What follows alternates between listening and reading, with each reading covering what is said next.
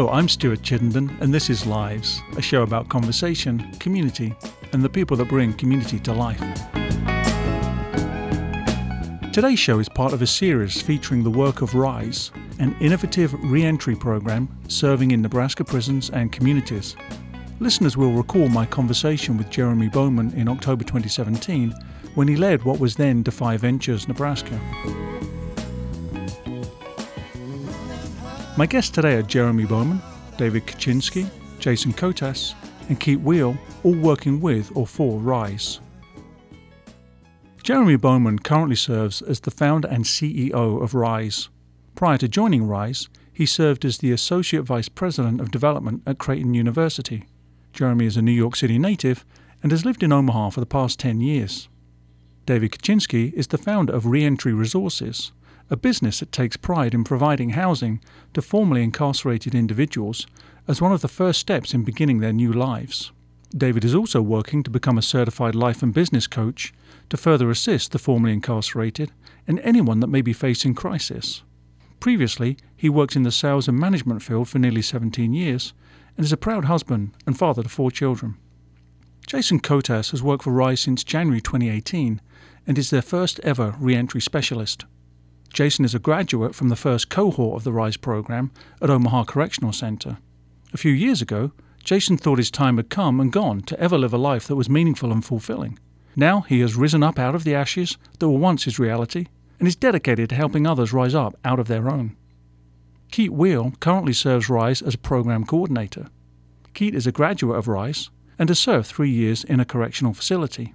While incarcerated, he has never allowed his sentencing to lead into an institutionalized mindset. Keith tackles any obstacle he comes across and is more than happy to help his fellow staff members with anything they need. Jeremy, David, Jason, Keith, welcome to the show. Thanks for having us, Stuart. Jeremy, would you set the scene by telling us about the evolution of Rise to date? Sure. So, in uh, the fall of 2016, Defy Ventures, a national reentry organization, launched in Nebraska. It was the third state to have the program. And we have grown and expanded the program in the state from two facilities to now we're serving in seven of the Nebraska prisons. And we do an inside out program where we're also doing case management and reentry support for our graduates upon release in May of 2017, the founder of Defy Ventures resigned. The national organization went through some different challenges. There were a number of staff that were laid off. We were growing here, and the program was going very well. And our funders and our staff and board felt like the best thing for us to do would be to chart our own course. And so we decided to file for our own 501c3 and go through a rebranding process, which uh, was a name change included in that. And so today our name is Rise. And we have also created our own intellectual property. So we have our own curriculum here that we're using in all of the facilities that we serve. The curriculum is still rooted in character development, intensive character development, job readiness, and entrepreneurship. We've added some elements that were not a part of the Defy curriculum that we thought were holistic in nature and very important. So there are some courses that we've added from the Prison Mindfulness Institute, some different mindfulness exercises, and ways to just create space in prison when none exists during those moments of high conflict we're bringing in entrepreneurship curriculum from the National Federation for Teaching Entrepreneurship. We're also making our program strengths based. So we're using the Gallup Strengths Finder tool as well as the Builder Profile 10 assessment so that our participants can really begin to learn what their strengths are and we can focus on those. And so we're weaving that throughout the curriculum. What is the broader social context in which you're working? So there are numbers of those incarcerated there are the legislative, judicial, social polities that maybe inform how uh, how you go about your work and the spaces within which you work. And then there are the challenges that we bake into the system for people either entering a correctional facility or re-entering back into community. So would you be able to paint a broader context for us? Sure. So the broader context is that Nebraska is currently the second most overcrowded prison system in the country. We just topped off an all time high in terms of incarceration numbers this past week. There's over 5,500 people in our state prisons. We're at about 163% of capacity, which is an, an emergency. So, so that's one component of it. We're in the top 10 in use of solitary confinement in the country, and that continues to be a, a big challenge for our system overall. And just based on staffing, there's not the amount of case management needed to do reentry and rehabilitation planning. And so that's where RISE steps in, where we're working on a 20 page reentry plan with our participants. We're providing a lot of hope in a, in a pretty hopeless context right now, where the overcrowding issues really affect the population in, in all kinds of ways. We're working in a system that's understaffed to a pretty large extent, which has other effects in terms of lack of programming if you can't staff them, um, controlled movement in the facilities. And so we're trying to bring some rehabilitation and reentry planning. We're also trying to bring some hope and confidence into what it, what's a pretty dark place. How is it going with your ability to influence and work with partners at an institutional level that perhaps heretofore have not demonstrated much of a willingness to make any significant changes in, in the quality and the potential outcomes for this kind of system? The good news right now is we have a very supportive corrections director. Director Frakes really supports our program. The wardens and staff sponsors at the facilities, they're grateful that we can bring this service in. And we're seeing that not just rise, but there's other programs that are being allowed into the facilities. We had a really long time here in Nebraska where there just wasn't any programming. And so, if you have no programming, in a lot of ways, there's too much time that's just wasted. There's not a lot of hope. And, and that creates violence. That creates all kinds of other challenges within facilities. So we have we have a good partner in the system here, and when you look at the number, we're overcrowded, but the number is not so unwieldy that we can't begin to get our arms around it. And so within our first two years here, we've served about 11% of the Nebraska prison population, with about 7% that have now graduated our program.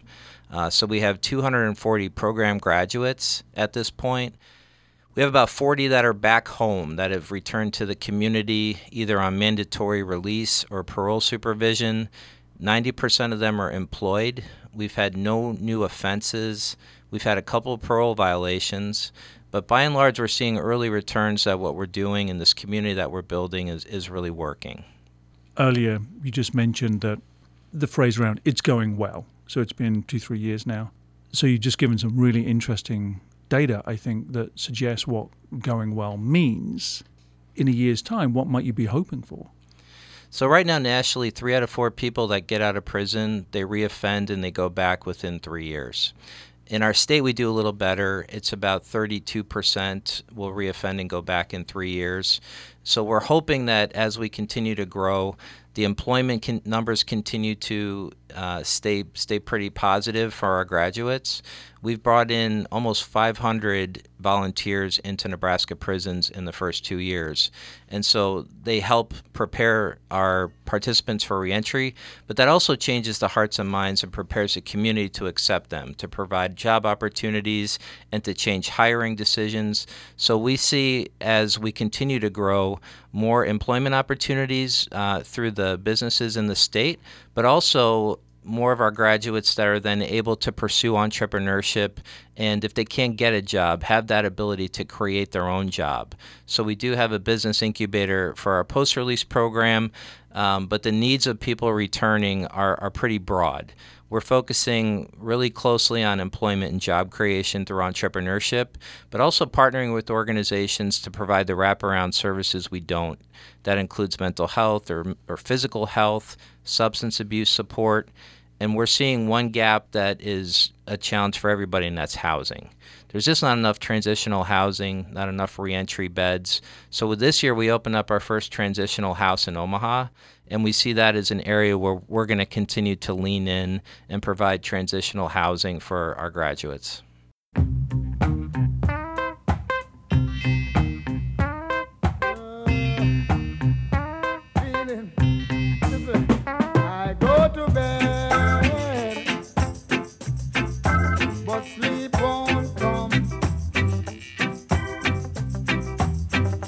up in the night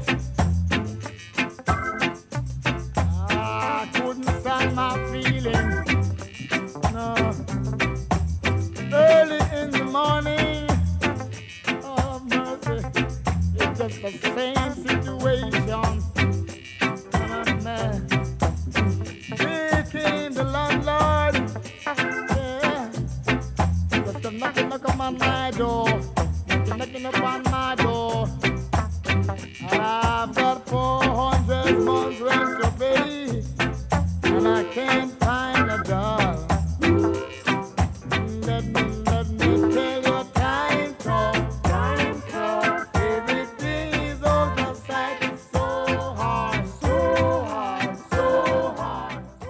So I'd like to turn to Jason and Keith and ask about Rise from the perspective of those pursuing the programming. And Keith, in your bio, there's a reference to an institutionalized mindset. And what I want to do is just get a sense of what is your experience as you're in a system like the Nebraska correctional system. And then I want to use that as a context for how you encountered the programming that you went through as, as graduates and, and then how that's informed what you do now. So let's start perhaps with Key. If you, if you wouldn't mind, what do you mean by an institutionalized mindset? Well, what I meant by institutionalized mindset was that being in I started off at NSP, Nebraska State Penitentiary. That's where I spent a year there. So there's a lot of people that have an institutionalized mindset that have been there for years and those rub off on everybody else that come in new, young um, guys that are raised the wrong way. They use they usually lead lead you through through violence. They teach you this path is the right way. They teach you that there isn't necessarily a another path for you to take. So your mind is pretty much caged in into living in this type of lifestyle. And that's really that's really what I mean by institutionalized mindset that there is another path that I could take and not being held down, not being caged in. Is that a description? I see you nodding, Jason. Is that a description that feels familiar to you too? Absolutely. Um, I've done a total of about 15 years in correctional facilities, um, not all at once, but different parts of my life. And for a big part of my life, I had this mentality of like us against them. Like if I'm inside and I and I and I'm I'm an inmate on a prison yard, then I automatically have to treat staff a certain way and I have to look at staff a certain way and I have to look at everybody else a certain way. There's there's like this division here. And it took a lot it took a lot of unnecessary, but now that I look back at it, it was necessary suffering in my own life before I would have that honest conversation with myself. Um, and to understand that we're all humans and it doesn't matter what side of a fence I lay my head at night. It doesn't matter what kind of clothes I wear. It, none of that matters. What matters is um, what I allow to be put into my own heart. And I had a lot of stuff in there, what I believed about being a man that was wrong. And I got involved in some things, and then I got involved when we were Defy before we switched over to Rise, and I was I graduated from the first cohort, and I've I've used this last time I was in, I used it as a platform to start getting rid of that institutionalized mindset and those beliefs that were stopping me from being the person that I was designed to be. So, with that context, uh, how did you come across what was maybe then Defy Ventures, but, but now is Rise? How did you come across that program, and what made you think, I want to opt in to engage in this program?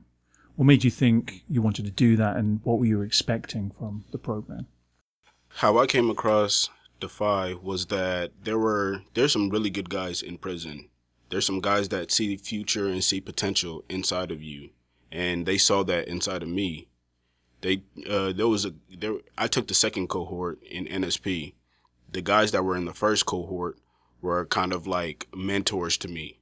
They were like my older brothers they they taught me a lot of knowledge and showed me the right path to take because I was still young. I was one of the youngest that took it in cohort two. They they seen the potential and they're like you you don't you're not supposed to go down this path because there's a lot of things you could change in the in the facility and in the outside world. So they kind of coached me and mentored me and guided me through the whole program.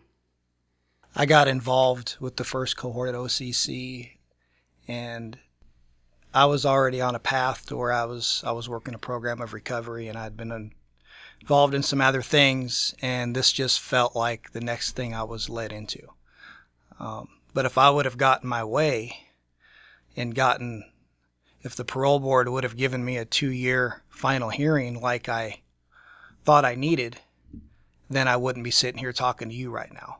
Um, I, they told me to come back in another year, and that meant that I, I my time structure was still too far out to go to work release. And for a few weeks, I was I felt a certain way about that, and then um, here comes Jeremy and this program. Then I'm like, okay, now I see. This is exactly where I'm supposed to be. This is what I'm supposed to be doing. So it was I, am I'm sitting here today because um, I decided to start walking my life out in faith about five and a half years ago. So then, tell me, uh, you started the program, and uh, tell me about what impact it had upon you as you went through it.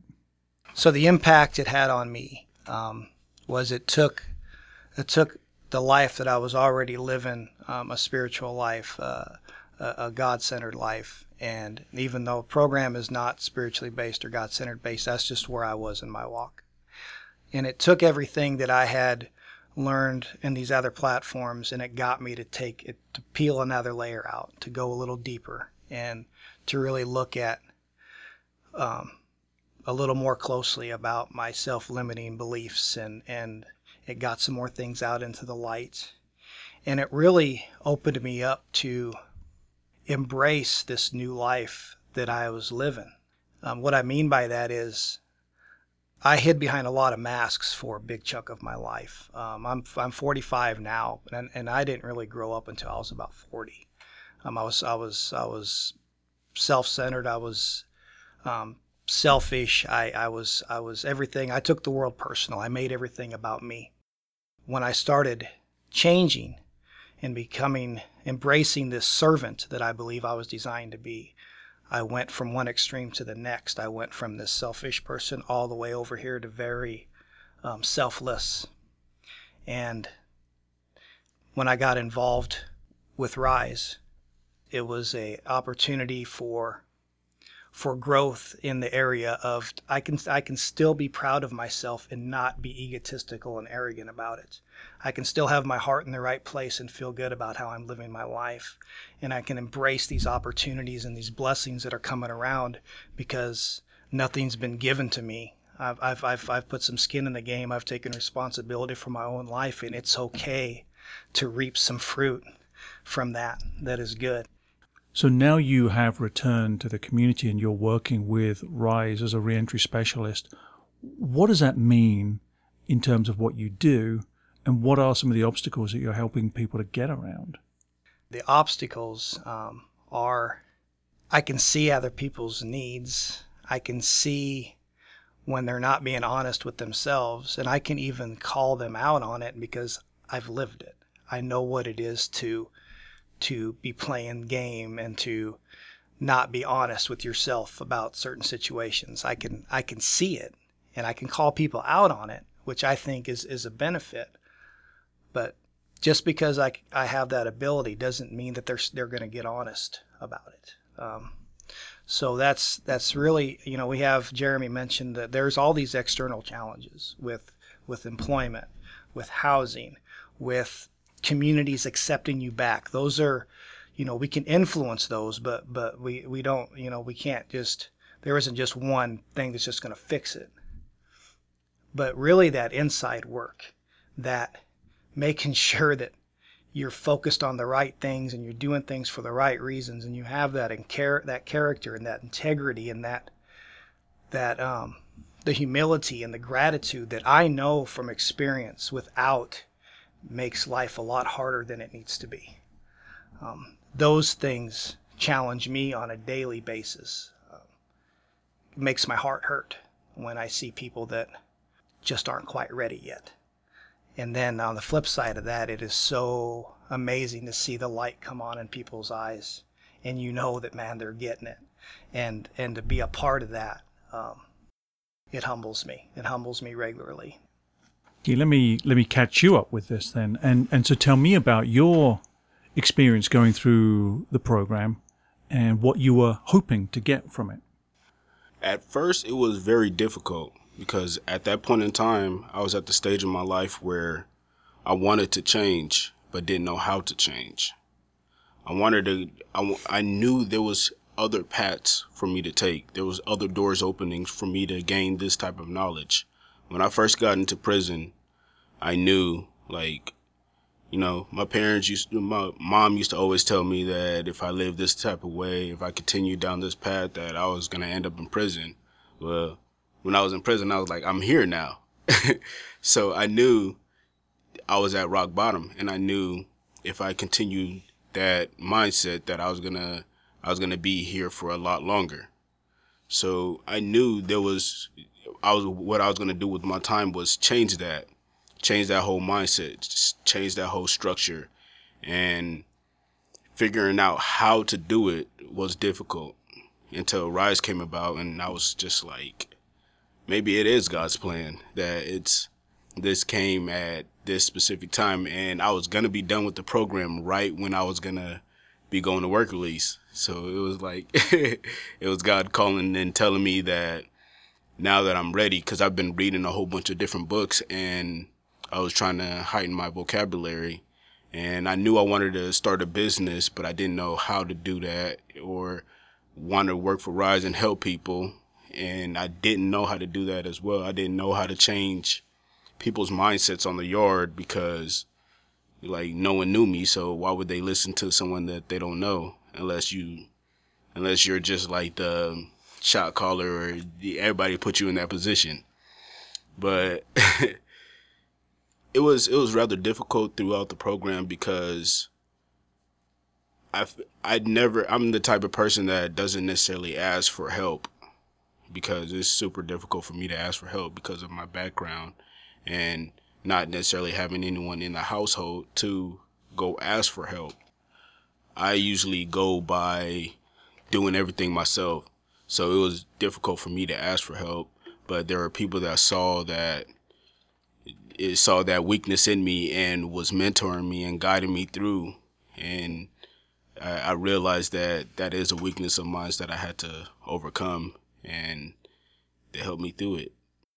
So you emerged as a returning citizen, and Rise offered you a, a position mm-hmm. within the organization. Yes. So would you just tell me what that position is and, and what is the nature of, of what you do? Well, I'm the computer program coordinator. So I work with computers and I do all of the data entry and work with a lot of people's return packs and go to events, help network. Um, I help some of my coworkers with event planning. I help some with the re- the reentry and communicate with EITs or risers that come out, builders. Well, we call them builders now uh, help with really anything that I need to be helped with because I'm I'm just a helpful person. It's not about me; it's about everyone else. So I try to do as much as possible. I am still at work release. Also, I'm not finished with my time yet. I will be, but I'm still at the Omaha Correctional Community Center, and it's um it's a lot smaller than the actual facilities. There are people that transition into the community and we're allowed we're still in prison but we're allowed to go to work. And that's when i was offered this position. It's a lot smaller environment. So now i i developed how to change people mindsets in the community center and view me in a certain light to where people can walk the same path that i've walked because of people knowing my previous background and seeing that if i could change then everyone else could change as well do you feel a burden, uh, a load that's on your shoulders? Because we're talking about changing some of the, we're talking about changing your lives. You're talking about changing the lives of other people that you meet coming through the program or returning uh, to the community. But society at large has a number of misunderstandings, sometimes stereotypes, maybe some antipathy to people that were formerly incarcerated coming back into the community do you feel this burden somehow that that you not only do the work you do, but you have to be a role model to change all of society's attitudes? Yeah, at times I feel like it is kind of a burden because I'm supposed to because uh, there's a lot of people that value this program to where they view that I have to walk and talk a certain way, but in all actuality, in my mind, I want to be who I am because I know what path I want to walk through, and I want to be myself as I walk through that path, and not anyone else, because then it's not authentic. So I try to just be myself as much as possible and try to walk down this path to teach people they could be themselves and still accomplish what they want to accomplish.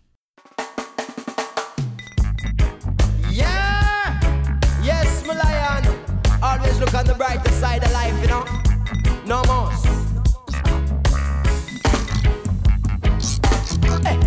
Now don't you ever give up, don't you ever give in.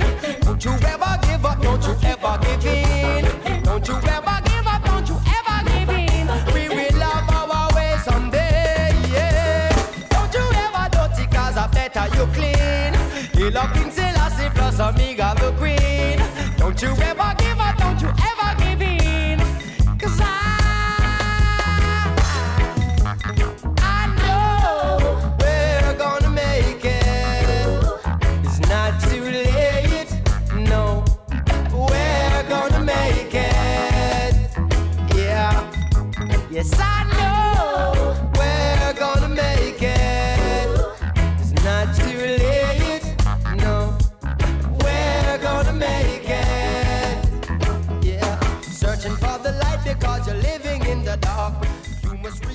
Uh, David, so please tell me about reentry resources. Sure. So reentry resources. The idea, the idea for this came to me when I was incarcerated. Um, as Jeremy already mentioned, the number one problem that is facing people who are leaving correctional institutions back into the community is housing.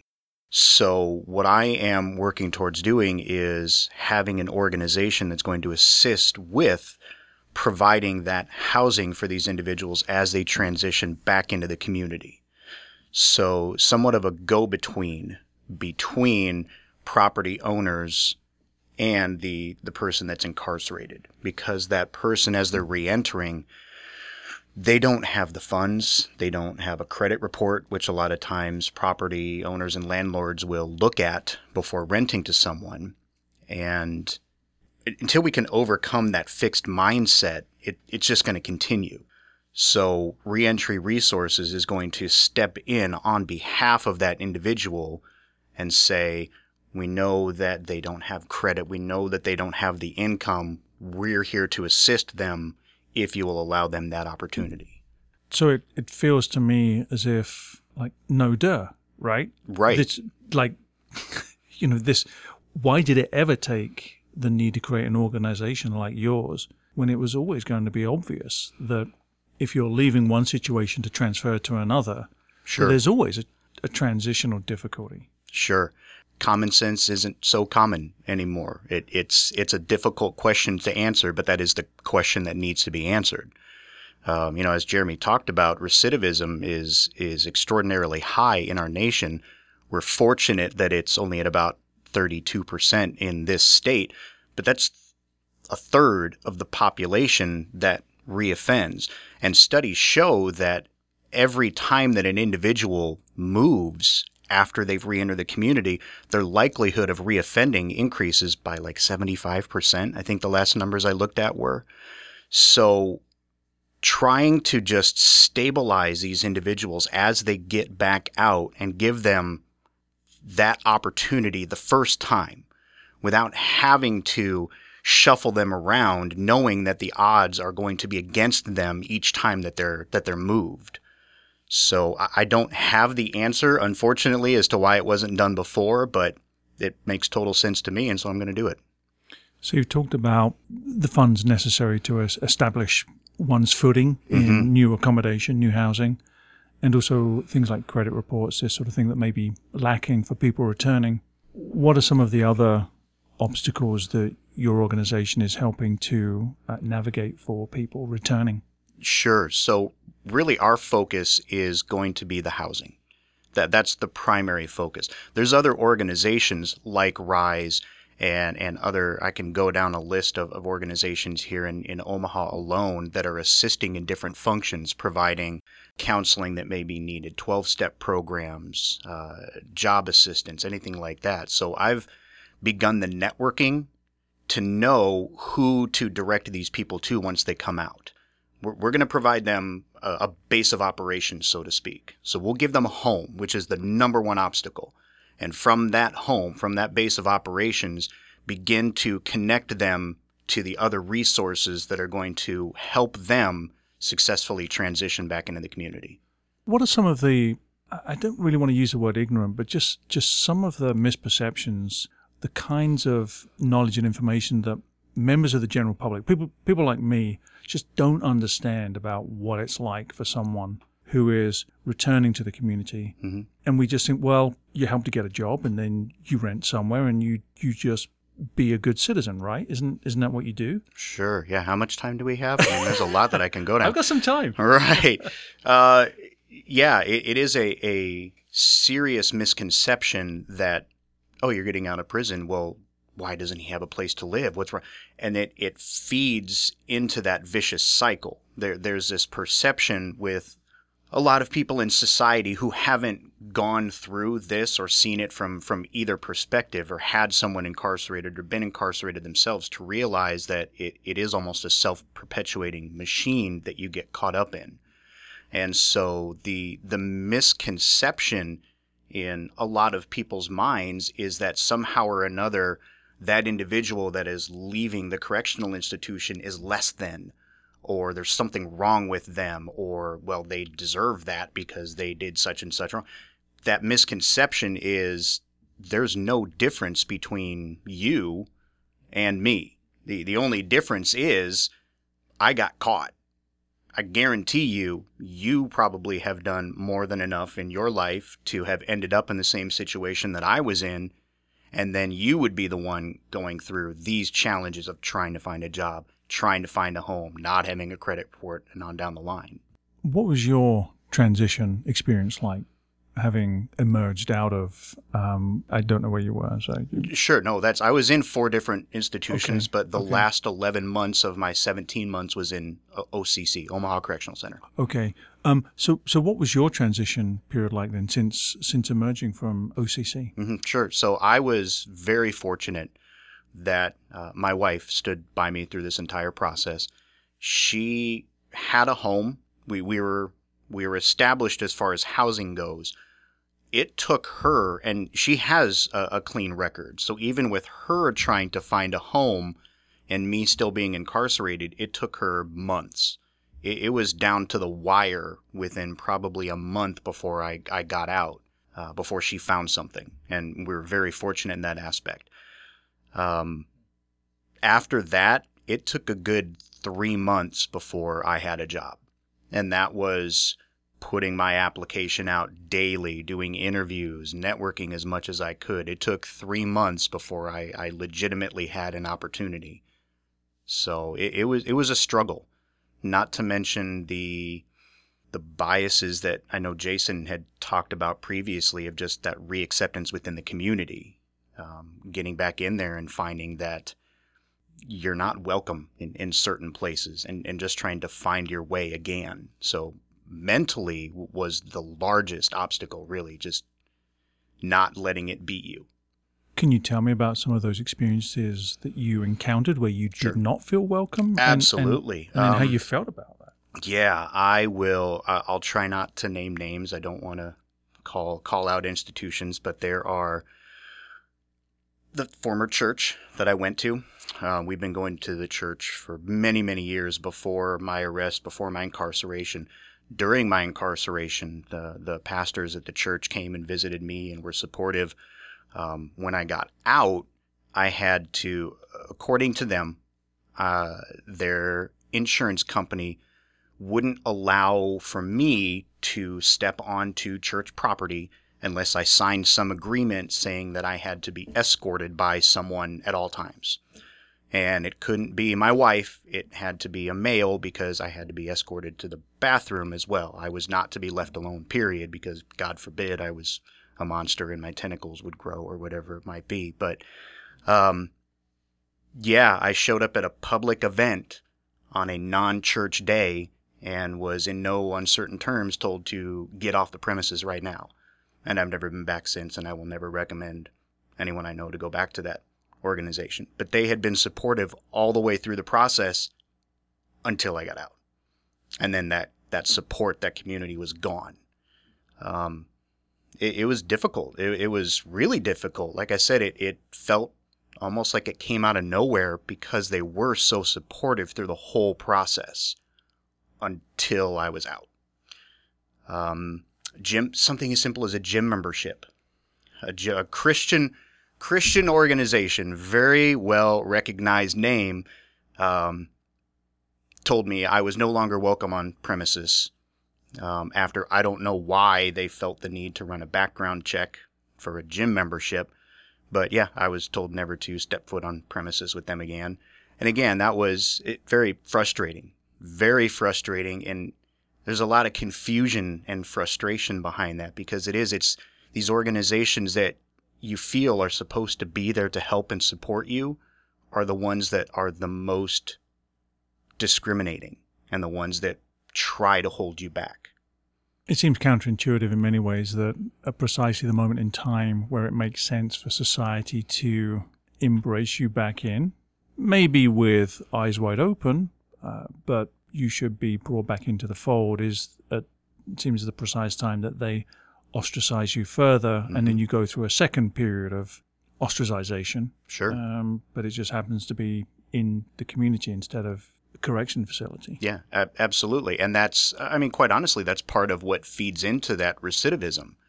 If you get someone who's not mentally prepared for for the difficulty, you know, it's it's not easy. It's not impossible as long as you're prepared for what's going to come. But if you get someone that comes back out here and that's what they face. And I've seen it happen to, to friends and people that I was inside with. We were out here, we were outside of the institution, and they, they gave up and they just said, forget this. And now they're back inside prison because it's, it's easier and you're not, you don't have to face that constant, I, I almost want to say hatred, but it's, it's discrimination and it, it can be, it can wear you down.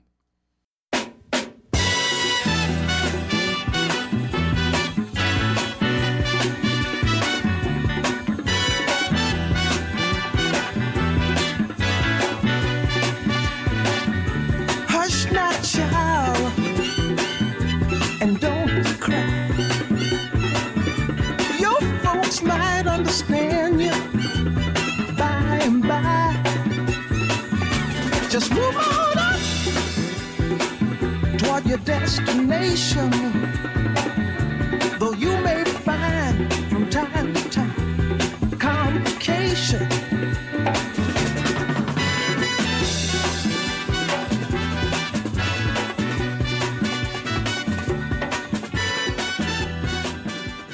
Would you mind just talking a little bit more about uh, RISE programs that you encountered and what they meant for you, what, what you actually did, and, and how that changed you.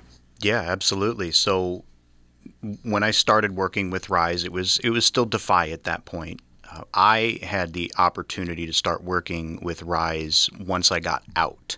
I, I left the institution right at the same time that they were starting in, in OCC, so I didn't get the opportunity to work on the outside. So I was the the first person to start here on the outside in the community. And really, it gave me an opportunity to start working on a, a lot of the internal work. It really matched, paralleled, you know, almost in an eerie sense, a lot of the work that I was starting to do with my, my coaching and, and getting into that and just trying to figure out who I am and learning those limiting beliefs and putting together your, your affirmations or, or declarations to counter those and just making sure that your mind is right.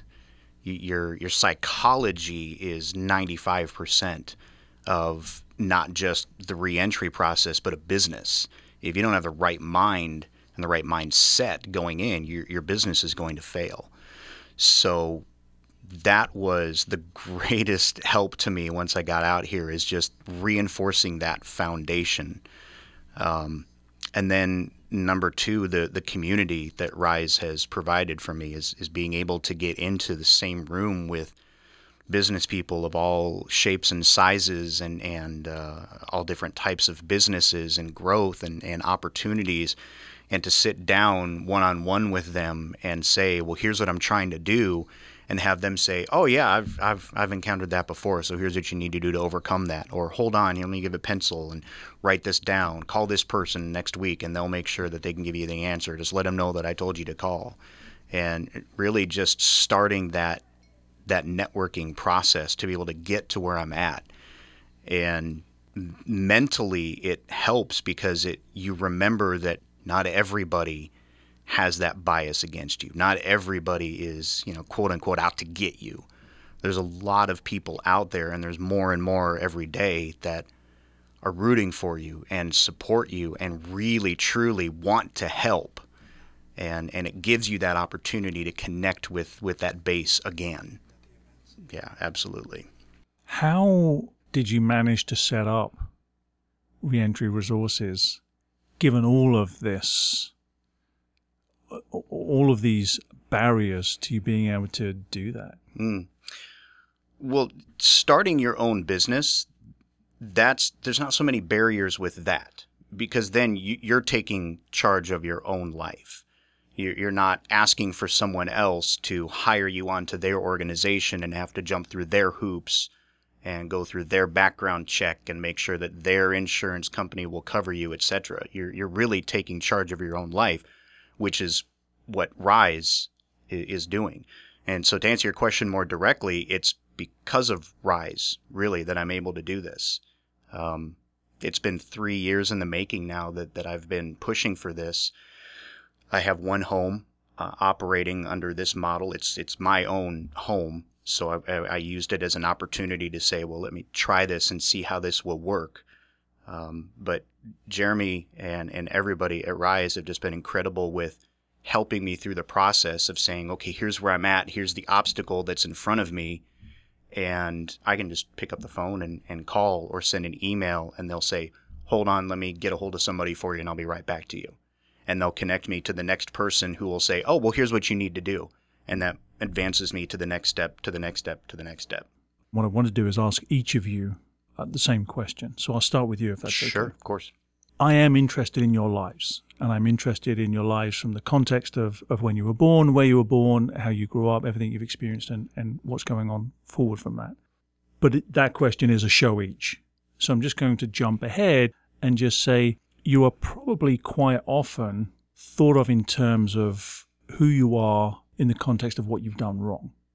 And so I want to ask you the question about who you are and how you define yourself in the context of your own self identity. Mm. How do you describe yourself?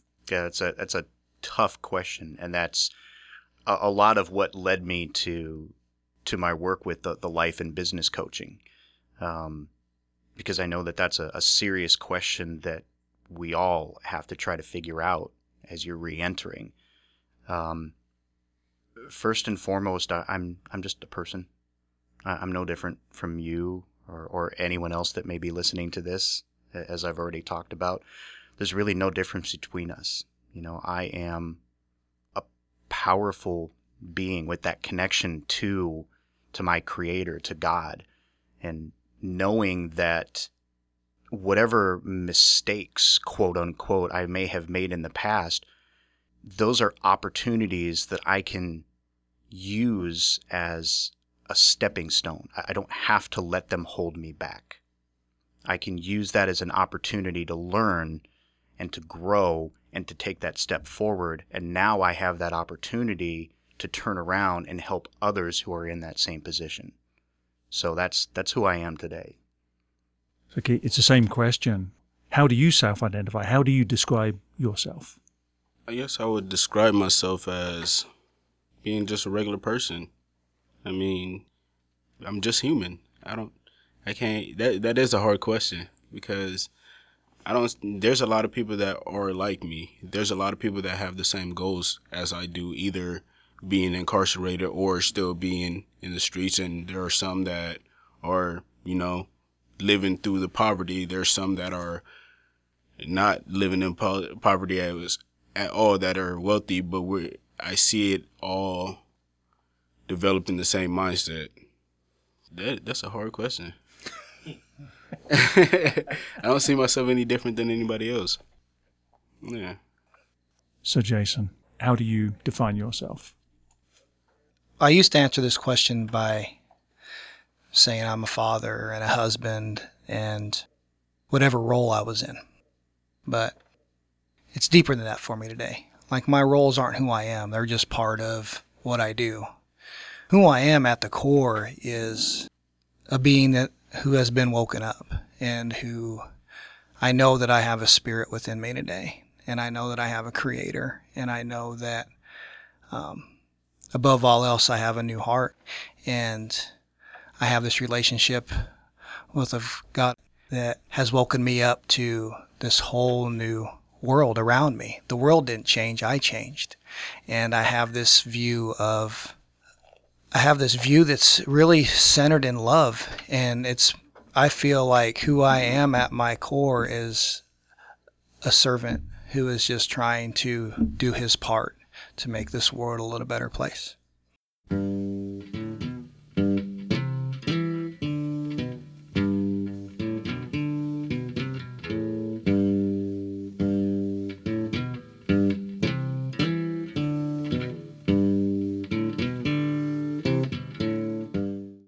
Hope what you heard from these three gentlemen was um, you could see their hearts and their creativity and their desire to give back and to help others. And we have many people like David and Jason and Keith who are coming home and they have these invisible handcuffs that they wear where they have trouble with getting food stamps and vouchers for housing and employment. And they they need that opportunity. They deserve that opportunity. You're going to get hard workers. You're going to get people that are going to go through a wall for your organization, and it's it's in our best invested self interest if we do help them get those opportunities. Public safety improves. They're able to create wealth for themselves and their families. That cycle of generational incarceration is stopped in its tracks if parents can be out and parenting and so they have that role model at home where the kids aren't then following that same path which we see so frequently in our program. So i admire these these three men and there's many more uh, like them coming out of our prison out of our program that can really enrich our community and add value to workplaces and to relationships. And so i just urge people to to give them a chance to give our rise graduates a chance well, I appreciate that, Jeremy. Thank you for saying that. And also thank you for, in the coming months, continuing this journey with, as you said, uh, David, Jason, and Keith, and everybody else that you're working with. And also for coming back in some months' time in the future as we continue to take this journey with you. And we'll catch up again in the next part of this series. And we'll talk about some of the other graduates from the program, some of the people that are investing themselves in businesses in our communities and, and, and making our community a better place to be as well. That'd be great, Stuart. Thank you for taking this journey with us.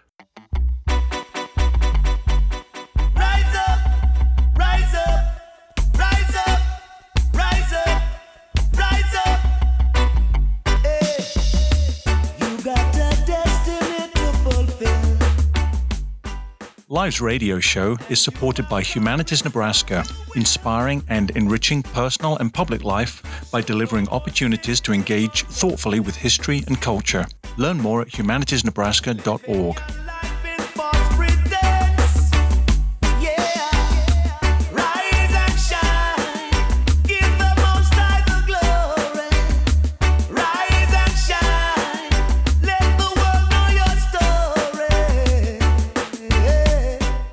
Well, thank you for being here. I've been in conversation with Jeremy Bowman, David Kaczynski, Jason Kotas, and Keith Wheel. Thank you, gentlemen, so much for being here on the show today. Thank you.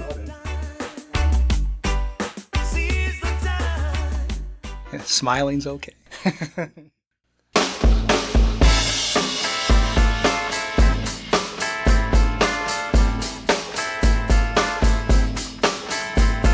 That's the end of this week's show.